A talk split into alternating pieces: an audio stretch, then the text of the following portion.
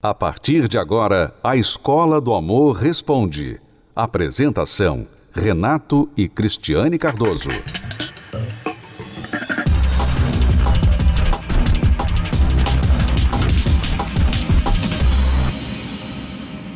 Vamos agora responder perguntas dos nossos alunos. Se você tem uma pergunta sobre vida amorosa, envie através do site escola do amor responde.com. Cris e Renato, eu preciso muito da ajuda de vocês.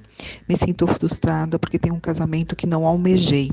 Sou casada há 18 anos com uma pessoa bem-sucedida, médico, eu também trabalho e tenho um filho de 13 anos. Durante 18 anos, um casamento de muita solidão, de muitas humilhações e sofrimento e traições com o passar do tempo na rede social.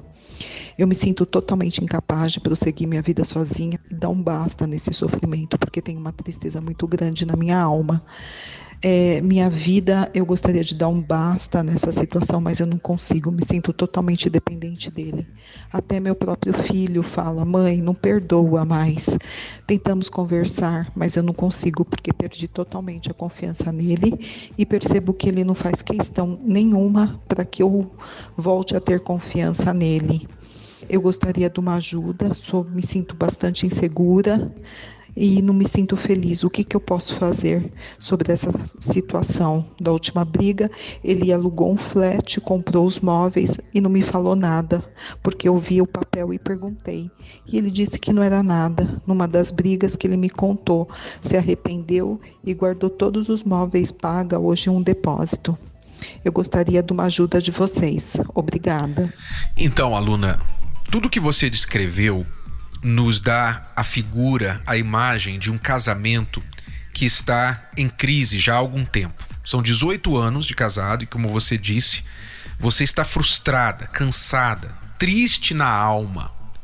Você pensa em acabar, dar um basta nesse relacionamento, porque provavelmente você chegou ao ponto em que você pensa: não há mais jeito, não há o que fazer mais. Eu já tentei, entre aspas, de tudo. Mas na nossa experiência, nem sempre este é o caso. Sabemos sim que às vezes é a única solução, é colocar um fim no casamento. Mas o que você descreveu aqui não é necessariamente uma razão para você terminar.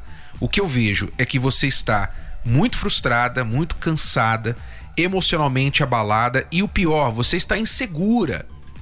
Você não está sabendo, não está em, em condições emocionais mentais, de força mental, força emocional, para tomar uma decisão tão importante quanto a separação, o fim de um casamento, que vai afetar também o seu filho de 13 anos. Não tenha dúvida, ainda que ele tenha falado já para você que você não deveria mais aguentar suportar isso. Então, o que eu quero dizer para você é o seguinte: eu não posso, baseado em tão pouca informação, dizer para você acabe esse casamento. Porque, pelo que você falou, o que eu entendo é que vocês estão vivendo uma crise. O que é uma crise? Não é algo passageiro. Crise é o contrário de um problema passageiro. Problema passageiro, como o nome já diz, é um problema que vem e passa. Mas a crise não. A crise é um problema que vem e fica. Porque o casal não consegue resolver aquilo, então não somente o problema não foi resolvido, provavelmente o problema que originou essa crise não foi resolvido. E porque ele não foi resolvido, ele vai dando luz a outros problemas. Então ele vai gerando uma coleção de problemas. Por isso chega um momento em que a pessoa pensa assim: não tem mais jeito, não dá mais para resgatar. São tantas coisas erradas nesse casamento que eu acho que não tem mais jeito. Mas sim há, se você souber qual é o problema principal, qual é a raiz que não foi resolvida, tratada, e se é uma coisa que dá para curar, que dá para resolver. Então eu quero aconselhar você, aluna, a buscar a terapia do amor. Como você disse, que você vive em solidão, apesar de ser casada há 18 anos, você vive em solidão, humilhada, Quer dizer, uma pessoa que, pelo que você falou, pelo seu tom de voz, quando você fala do seu casamento, é incrível porque é, a gente conversa com casais o tempo todo e a gente aprende a detectar problemas que nem são falados, né? E a gente detecta na sua voz que você é uma pessoa que de tanta frustração, o momento em que você fala com seu marido, ele se irrita com você. Eu tenho certeza que praticamente todas as trocas de palavras de vocês acabam em algum tipo de briga, de farpa, de acusação, de alguma troca de insulto, de ofensa. Por isso que vocês nem se sentem mais à vontade de conversar. O relacionamento de vocês se tornou adversarial. Vocês se veem como adversários, ao ponto dele chegar e alugar um, um outro flat, um apartamento, mobiliar esse apartamento, já pensando em uma opção de viver separado. Então, aluna, resumindo, você precisa buscar ajuda. Você pode entrar em contato com a terapia do amor mais próxima a você, com o casal que é responsável da terapia do amor. Se você está aqui em São Paulo, me parece que você está em São Paulo, você pode vir aqui no Templo de Salomão e nós vamos direcioná-la para um aconselhamento, você inicialmente, para que então a gente possa determinar qual é a raiz do problema e o que você a partir dali deve fazer. Não jogue fora 18 anos da sua história. Não jogue fora assim por causa de frustração um casamento, uma família. Você precisa, se vai tomar uma decisão dessas, não é falando com a família, não é falando com amigas, não é falando com parentes, que são inevitavelmente pessoas que vão tomar partido, ou partido para o seu lado, ou partido para o lado dele. Normalmente é natural que pessoas mais apegadas a você vão tomar partido para o seu lado, e vice-versa. Então não é aconselhando-se com pessoas assim que você vai tomar uma decisão tão importante quanto o futuro do seu casamento. Mas nós vamos ouvi-la e nós vamos aconselhá-la. E aí então você vai tomar essa decisão de forma racional, não emocional, tá bom? Para muitos, o dia mais feliz. Sonhado pela grande maioria. Mas, de uma hora para outra, tudo muda. Falta de diálogo, brigas, aquela paixão do começo esfriou. Casais à beira do divórcio. Papéis de separação em cima da mesa. No pensamento, a frase: não tem mais jeito. Espere. Desafio Casamento Blindado. Lições para quem quer resgatar um relacionamento frustrado. Você aceita? Quinta-feira, na Terapia do Amor.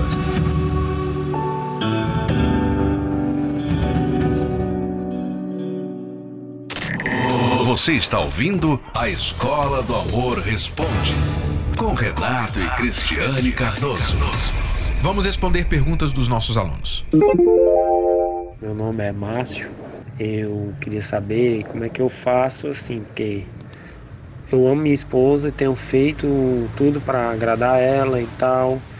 Assim, mas eu acho que ela não não consegue enxergar. Então, eu queria saber como é que eu faço para agir, para sem precisar ter que estar tá chamando a atenção dela, essas coisas, para ela não achar que eu tô com, com, com ciúme, que eu tô com obsessão.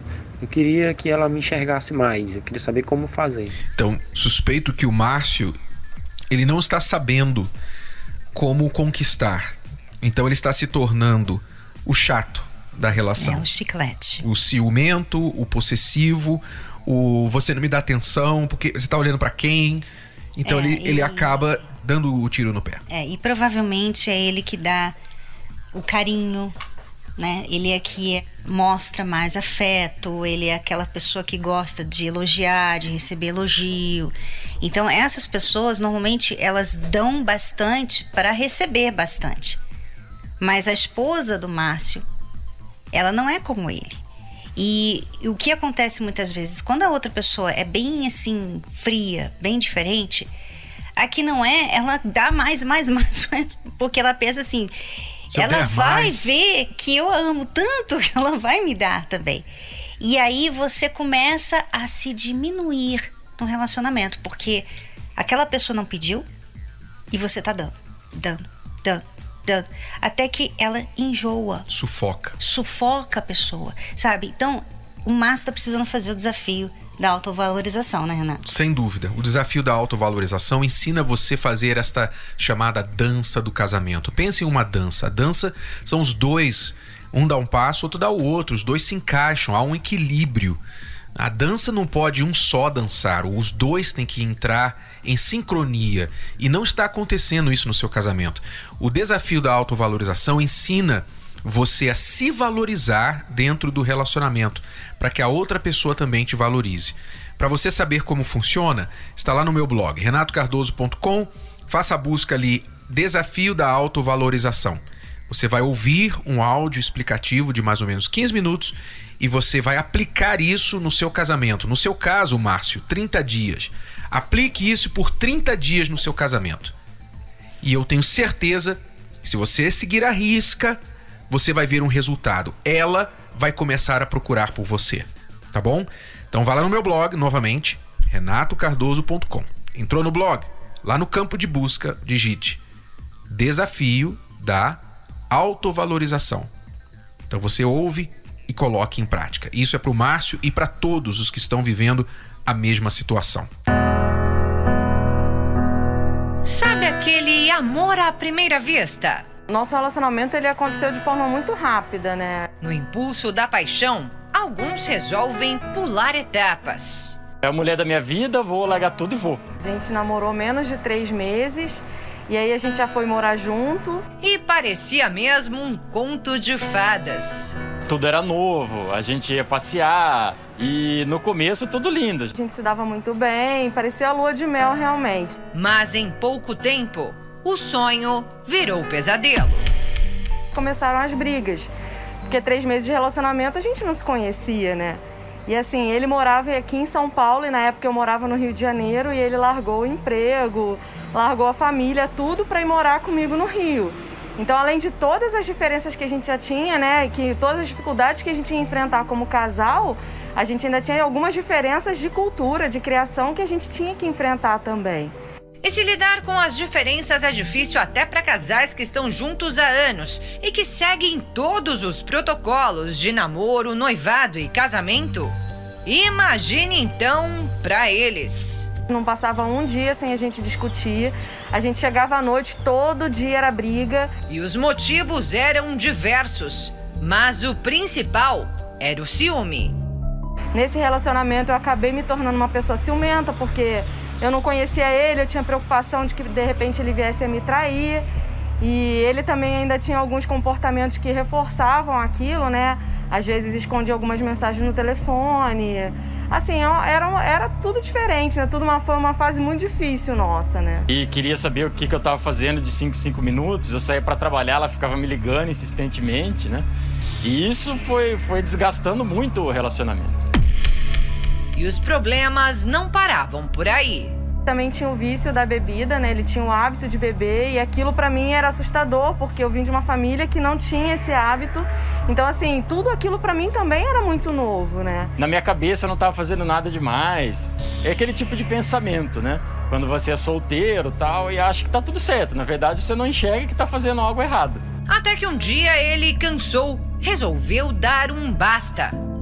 E aí ele falou assim, Carol, olha só, faz o seguinte, não me espera hoje em casa eu tô voltando para São Paulo hoje. Não dá mais. Chega. Ali minha, minha ficha caiu. Eu falei, nossa, agora acabou. E agora? O que, que eu vou fazer?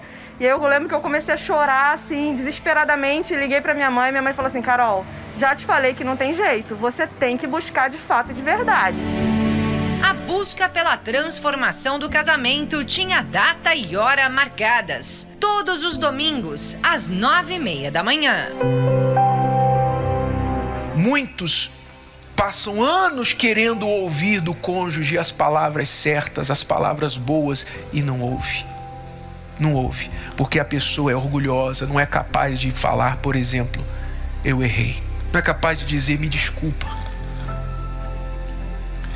Não é capaz de dizer eu te amo. Você é importante para mim. Eu te admiro por isso, por aquilo que você fez, que você faz, esse talento. Não é capaz. Limpa o seu coração. Ora, fala com Deus. Você está frustrado, você está chateada, você está tá decepcionado. Fala com Deus. Com direções como essas, recebidas no momento da bênção dos casais, que a Caroline e o Eduardo deram início a uma nova história. E aí ele topou vir comigo realmente nas reuniões. Começamos a vir juntos. Eu fui aprendendo, né? Fui dando ouvidos ao que o, homem de Deus pregava e fazendo aquilo que ele orientava, que ele fala assim, ó, coloque em prática, né? Você ouve aqui e coloque em prática. Faça esse desafio. E eu fui fazendo isso. E realmente o nosso relacionamento foi mudando. Quando eu realmente resolvi praticar o que vinha sendo ensinado, eu percebi que eu tinha que mudar. Eu parei de botar minhas expectativas nele, as minhas cobranças em cima dele. Eu falei, não, peraí, eu tenho que olhar para mim. E aí o Espírito Santo foi trabalhando nisso. E aí quando eu mudei, o Espírito Santo foi me mostrando que eu tinha que mudar, ele também mudou. Eu tinha o vício de beber. E larguei. Parei, abandonei, nunca mais, graças a Deus. Né? E a nossa vida foi mudando, o relacionamento foi mudando, ela foi mudando, foi criando essa relação de confiança. A gente começou a ter um diálogo muito melhor do que o que a gente tinha. A gente não tinha mais aquele negócio de, ah, brigou, eu não converso, vira a cara e a gente fica sem se falar dois, três dias, né? Não, a gente começou a conversar, a se resolver os problemas no mesmo dia. E isso foi com o passar do tempo, foi mudando. A gente foi se transformando e hoje o nosso relacionamento é completamente outro. Né? Eu hoje eu nem olho o telefone dele, não olho as coisas dele. Eu tenho paz, eu tenho tranquilidade. Eu sei que ele é um homem de Deus, que Deus está cuidando do nosso relacionamento também. E eu tenho essa segurança, essa confiança em Deus, principalmente, né? Então, assim, hoje a gente vive super bem.